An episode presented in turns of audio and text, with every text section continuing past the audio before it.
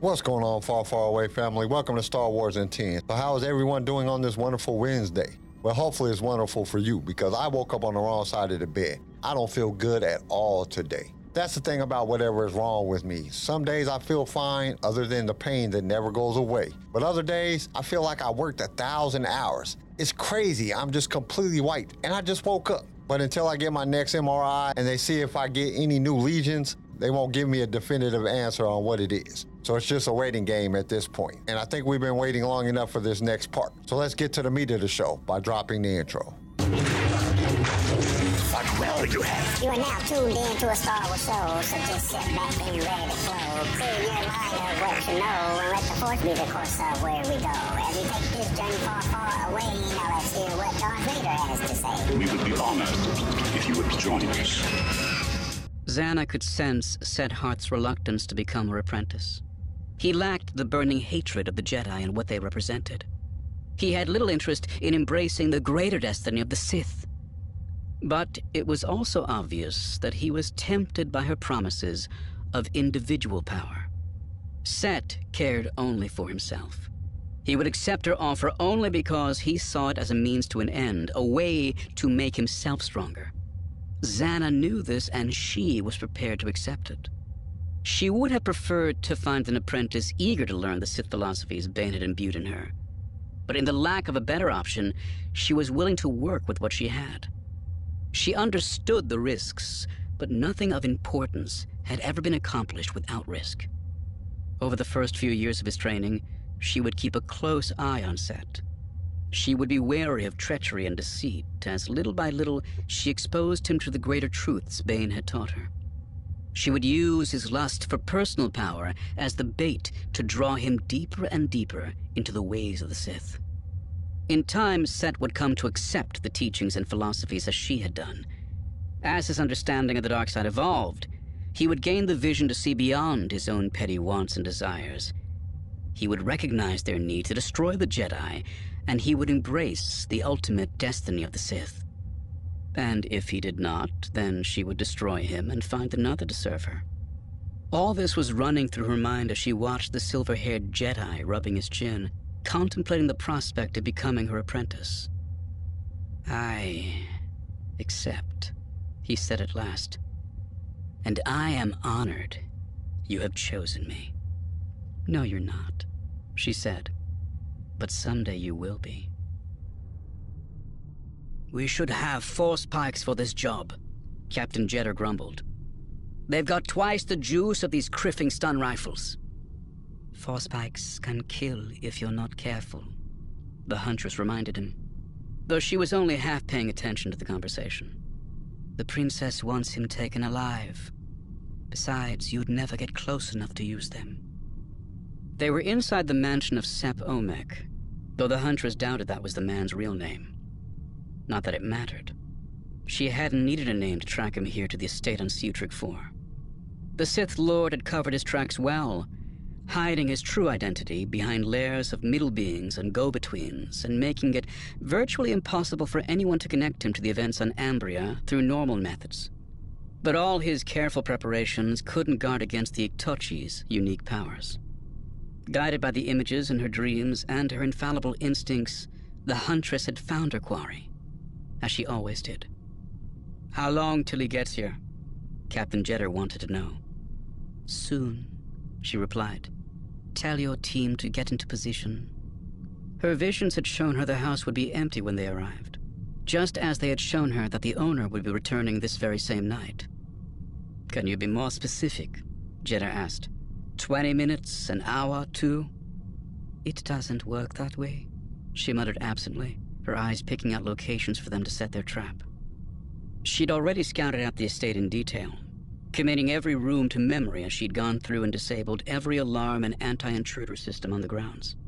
She'd even managed to slice her way past the security panel on the small building at the rear of the grounds. At first she had thought it might be some kind of arsenal or weapons bunker, but once she managed to open the door, she realized it was a library. Instead of data pads or holodisks, however, the shelves had groaned under the weight of ancient leather-bound books and scrolls of yellowed parchment. There was something else inside the building that had given her pause, however. Resting on a pedestal near the back of the library was a small, four sided crystal pyramid. The huntress had no need to steal from her victims. She'd ignored the priceless works of art and other valuables scattered around the mansion. But there was something oddly compelling about this piece.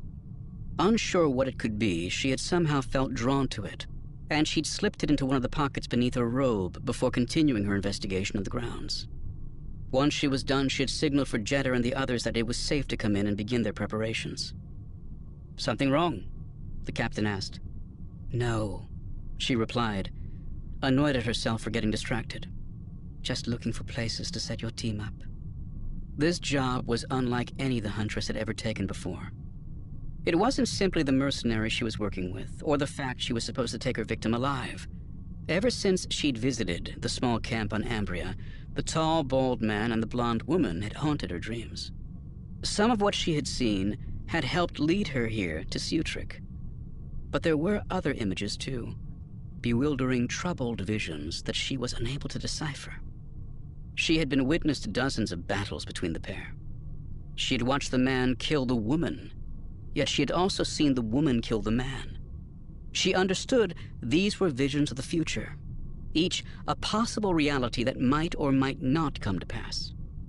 Usually, when she caught glimpses of the future, however, there was purpose or meaning behind them. The visions would help direct and guide her actions. Yet this seemingly random collage of images did nothing but confuse her. And so she had done her best to ignore them and focus on the job she had been hired for. The princess had offered her 20 well trained mercenaries for the job and she had been as good as her word. Twelve men and eight women, all with prior military experience, had accompanied the Huntress to the world. She had also sent along Captain Jetter, a senior member of the Doan Royal Guard. The Doan noble houses had a long history of supplementing their numbers with hired soldiers for particularly dangerous missions, and Jetter had handpicked this particular team from crews he'd worked with in the past. Technically, the Mercs answered to Jetter, though he in turn answered to the Huntress. That was fine by her. Mercenaries had been known to cut and run if things went bad on a job, but if they had worked with the captain in the past, they were more likely to stick with the battle plan right to the end. The front entrance to the mansion was open and spacious. The door opened onto a large foyer, which flowed into an oversized sitting room furnished with two couches and a large glass table. A spiral staircase led off to one side, curling up to a balcony that overlooked the sitting room.